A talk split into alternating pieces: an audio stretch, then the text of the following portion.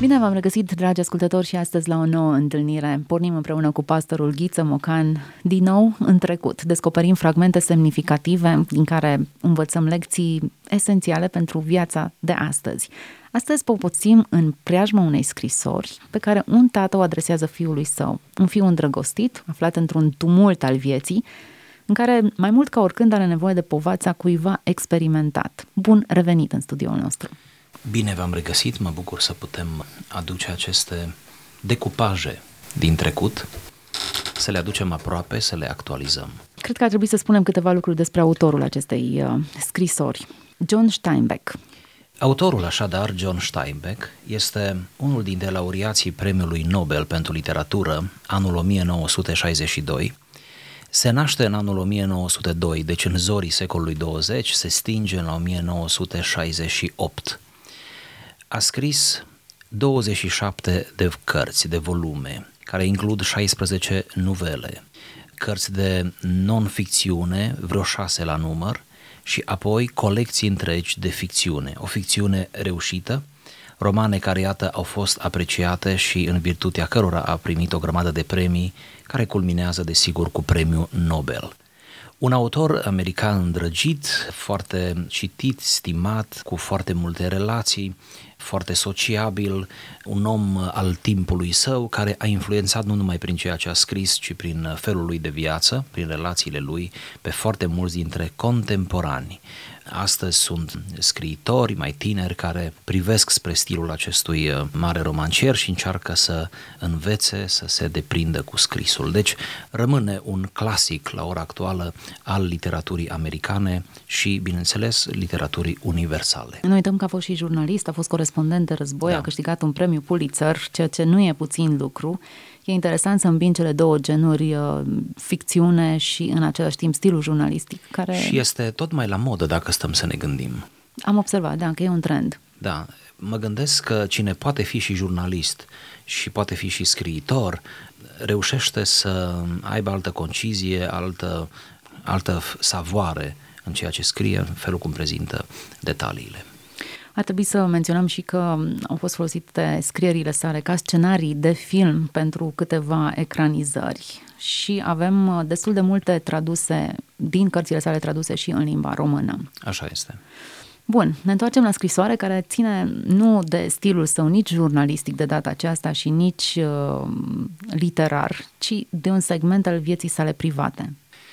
Bineînțeles, cum se întâmplă cu orice mare scriitor, rămân în urmă scrisorile, rămân corespondența.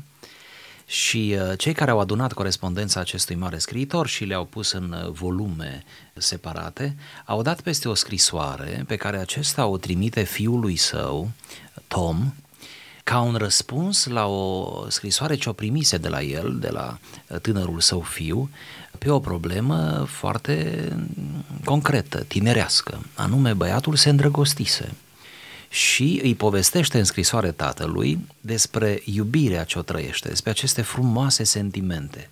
Ei bine, tatăl își ia răgazul, gentilețea, înțelepciunea și răspunde la modul foarte serios și uh, pedagogic fiului despre cum vede el problema. Pot să citesc? Vă rog. Dragă Tom, am primit scrisoarea ta de dimineață. Îți voi răspunde din punctul meu de vedere, iar Elaine îți va răspunde cum crede ea.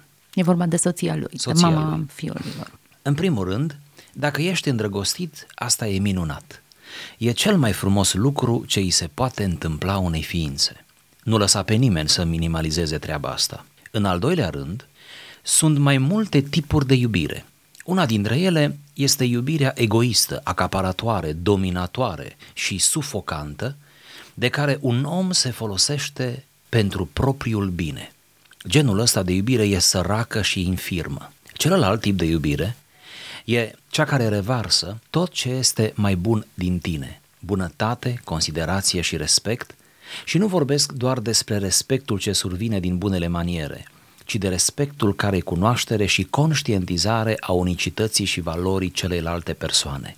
Primul tip de iubire o să te îmbolnăvească și o să facă din tine o ființă măruntă și slabă. Dar al doilea tip de iubire poate dezlănțui forța, curajul și mărinimia, chiar și înțelepciunea pe care nu știai că o ai. Tu îmi spui că ce simți tu nu e dragoste de licean. Dacă ai sentimente atât de profunde, firește că nu e o îndrăgosteală de copil. Dar nu cred că te interesează ce părere am eu despre sentimentele tale. Tu știi mai bine ca oricine altcineva. Ce ai tu nevoie este să știi ce trebuie să faci în continuare, iar aici pot să te ajut. Îmbată-te cu iubire și fi fericit și recunoscător că simți asta. Obiectul iubirii este întotdeauna cel mai frumos din lume. Trăiește sentimentul ăsta. Când iubești pe cineva, trebuie să-ți amintești că unii oameni sunt timizi și uneori trebuie să iei și asta în considerare. Fetele știu ele ce simți și cât de mult, însă le place să o audă spusă cu voce tare. Se mai întâmplă uneori să nu ți se răspundă sentimentelor din anumite motive, dar asta nu înseamnă că sentimentele pe care le ai sunt mai puțin importante sau frumoase. În final, trebuie să spun că știu ce simți, pentru că și eu simt la fel și mă bucur pentru tine. Abia așteptăm să o întâlnim pe Susan. E binevenită. Iar Elaine va fi cea care se va ocupa cu aranjamentele întâlnirii pentru că e aria ei de expertiză și e nerăbdătoare. Și ea știe ce e dragostea și te va putea ajuta și te va ajuta poate mai mult decât pot eu. Să nu-ți fie teamă de suferință. Dacă trebuie să se întâmple, se va întâmpla. Cel mai important lucru e să nu te grăbești. Nimic bun nu iese fără răbdare. Cu dragoste, fa. Foarte frumos, foarte frumos. Nu pot să-mi opresc zâmbetul, cel puțin pe parcursul acestei scrisori am zâmbit uh, aproape tot timpul. În primul rând, e de apreciat faptul că tatăl are o asemenea deschidere cu fiul său și că își împărtășesc la nivelul acesta gândurile, emoțiile, sentimentele.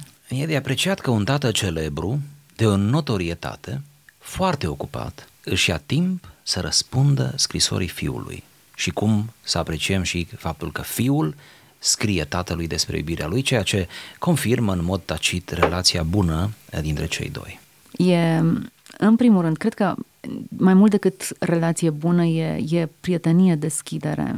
Adică am întâlnit mulți tineri care spun sunt ok cu tatăl meu, că nu mă cert, nu mă ceartă, nu mă cicălește, dar nu există apropierea de genul acesta să împărtășesc în stadiul acesta sentimentele mele. Orice copil mai ales băiat, și eu am fost cândva băiat, își dorește, chiar dacă unii nu declară asta niciodată, își dorește o întâlnire și o apropiere de tata, indiferent cum e, cum e tata, indiferent cine e tata. Este dreptul copilului la tată, nu? Hmm. Ce trist că uneori tații nu pricep asta, nu înțeleg asta. Am citit o carte scrisă de un uh, autor rus, apărut în limba română, se numește Stalin cel Bun și el își descrie copilăria trăită în comunism.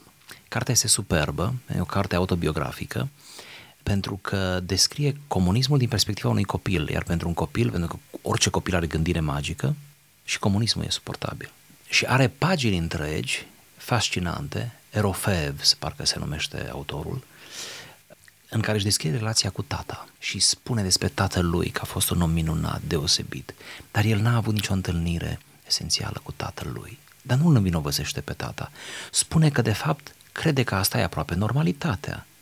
Pentru că ce întâlnire să poate exista între două generații, generația părinților, tata care se luptă ca să aducă cele trebuincioase acasă, e prins cu chestii atât de concrete, și nevoile atât de frivole uneori a unui, a unui uh, băiat. Ei nu au subiecte comune, dar nu se întâmplase nimic, de fapt, între ei. El tocmai asta îl doare, că nu s-a întâmplat nimic între ei. Pur și simplu nu s-au apropiat unul de altul. Ori, dacă e să vorbim de copil și de adult, atunci adultul ar trebui să facă primul pas, nu? Oare cum e perspectiva adultului? Pentru că mi-l imaginez pe tată dorindu-și sau imaginându-și apropierea de fiul său, dar percepând-o diferit. Nici noi nu înțelegem și nu lecturăm întotdeauna corect generația. Cred că este o sumă de prejudecăți și de o parte și de alta. Așa e, cu siguranță. Copiii noștri, putem spune copiii noștri că creștem adolescenți. Și eu cresc adolescenți acum. Copiii noștri Succes. au... Uh, da, mulțumesc. și tuturor celor care cresc adolescenți, să le urăm uh, succes. succes. Copiii noștri au o sumedenie de prejudecăți. Unele ni le spun, altele nu ni le spun, nici lor nu le sunt clare față de noi, iar noi avem iar o, o grămadă de prejudecăți față de adolescenți, față de tineri, față de generația diferită da, de noi. În primul rând îi judecăm și îi, îi citim din prisma propriei noastre tinere și adolescențe și suntem tentați să idealizăm perioada noastră, uitând eșecurile și stângăciile exact, noastre. Exact. Îl analizez uneori pe fiul meu, el fiind mai mare și el fiind în plină adolescență și povestind cu el uneori calm și pe subiecte neutre și de așa de din mai multe zone ale cunoașterii, sesizez că el la vârsta lui știe mai multe decât știam eu la vârsta lui. Și e normal, într-un fel. A avut normal. acces la alte informații. Dar ajunge la informație pe alte căi și în alt stil, care pe mine, nu, că, nu numai că nu-mi place, pe, eu mă îngrijorează, dar stau uneori și mă gândesc, nu? După ce povestesc cu el și îi spun, bun, de ce trebuie neapărat să fie aceleași mecanisme ca la mine? Câtă vreme finalitatea e pozitivă, e în regulă, eu ar trebui să accept. Și părintele acceptă greu. Părintele este conservatorul, nu? Sau, Acum, fie că acceptă, fie că nu acceptă, asta este realitatea sigur. pe care nu ai cum să o modifici. Sigur, sigur.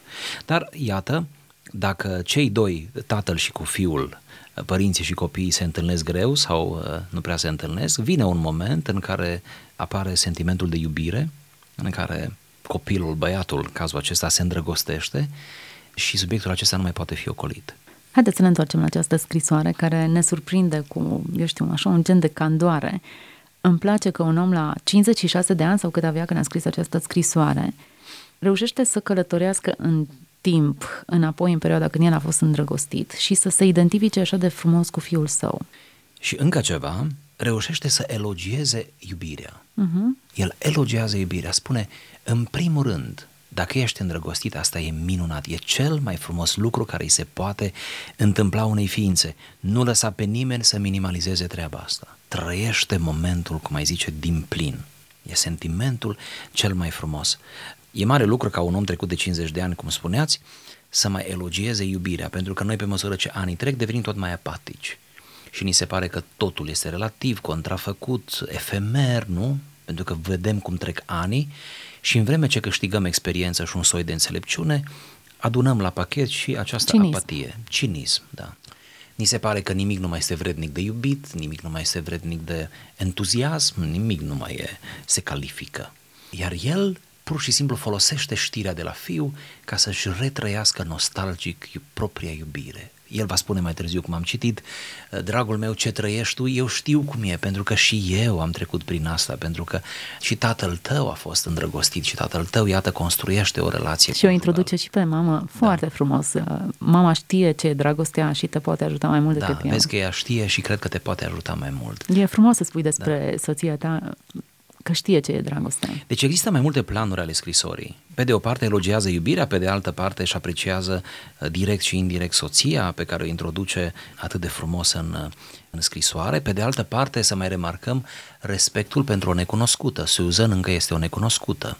Nu le-a fost prezentată fata nu se apucă, ceea ce mi se pare un gest de mare eleganță și noblețe, să nu te apuci uh, nici să fii scoditor aiurea. Da, Cine-i fata? Cine-i fata? Cine sunt părinții? Să mergi până la al treilea neam și nici să vorbești negativ despre cineva pe care nu-l cunoști.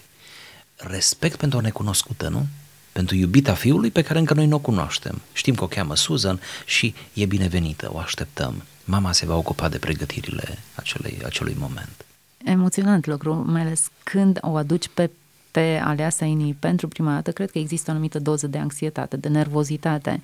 Ei, scrisoarea aceasta dezamorsează orice posibilă barieră. Cu această scrisoare, tata deschide ușa. Uh-huh. Exact.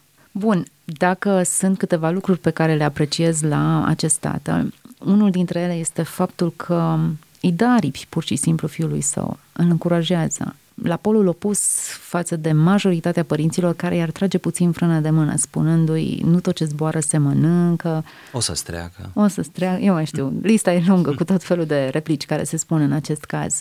Uneori din frică, din teama de a nu greși copiilor lor, părinții acționează într-un mod greșit, stabilesc niște granițe absurde. Da, este mai mult decât o precauție, este aproape o obsesie. Părinții ajung să facă obsesie pentru copiii lor și orice obsesie e nocivă. Am cunoscut și cunosc așa pastoral vorbind, părinți, se, se întâmplă de obicei îndreptați și fete, tați care nu acceptă prietenia, relația fetei, fetei lor, pentru că nicio, niciun băiat nu merită pe fata lui. Se întâmplă iarăși mm, invers pe, în cazul mamelor cu băieții. Nici o fată nu se califică. Am auzit mame vorbind și sunt femei deosebite de altfel, vorbind tot timpul negativ și cu tot felul de replici, că nicio fată nu se califică. Pleacă de la această premiză pentru că au făcut din copiii lor, o, sunt atât de subiectivi, nu? Atât de subiectivi. Nu-și lasă copiii să pornească pe un drum pe care ei înșiși au pornit cândva. Ca să nu mai spunem că se ajunge la situații de-a dreptul uh, dramatice în care se opun uh, căsătoriei mai târziu, nu? Și intervine păstorul sau intervin ceilalți membri ai familiei. Se face o, o, o, întreagă, o întreagă dezbatere și discuție și suferință de ambele, de ambele părți. Pur și simplu, Steinbeck, în această scrisoare către fiul său, îi dă libertate, îi acordă libertate. De fapt, Cristina, cel mai mare dar pe care Dumnezeu l-a făcut omului după ce l-a creat este darul libertății, nu? Dumnezeu a dat libertate omului. Noi nu prea dăm libertate omului, nu? Celorlalți. Hmm. Da, tot revine această idee. Cred că frica ne otrăvește mult relația. Teama de eșec, de a nu o da în bară, teama de a nu lăsa pe celălalt cumva să mă rănească sau să o dea în bară într-un anumit domeniu, mă face să acționez uh, nechipzuit.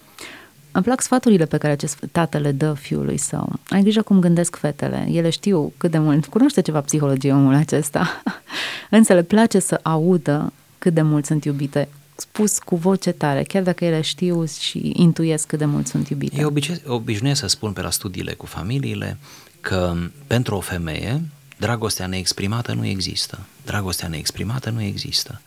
Femeia are nevoie, prin structura ei, să audă mereu confirmări ale iubirii soțului sau persoanei care o iubește pentru ea. Pentru un bărbat lucrurile sunt mult mai simple. Eu, de exemplu, mă duc cu declarația soției mele de la nuntă din ziua căsătoriei, încă mă duc și probabil că mă duc până la capăt. nu simt nevoia să-mi re... Dacă atunci am botezat așa că dacă mă iubește, eu am luat-o de bună. și eu merg cu ce bine că a pus Dumnezeu femei cu bărbați împreună. Da, da, de aceea că Ar fi foarte steril să fie, nu, da. da, evident, cred că din cauza Heterosexualitatea e de bun simț.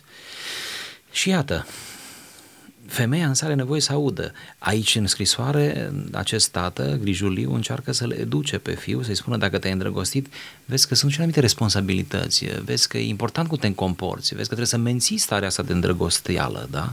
Și, uh, și îl pregătește pentru eșec. Mi se pare foarte da, important lucrul acesta. Super relația s-ar putea să nu dureze, s-ar putea ca toate lucrurile să nu aibă o finalitate cum te aștepți. Fii pregătit pentru asta, ai răbdare. Foarte important mi se pare și delicat modul în care îl pregătește pentru posibilitatea eșecului. Și nu-ți fie teamă de suferință.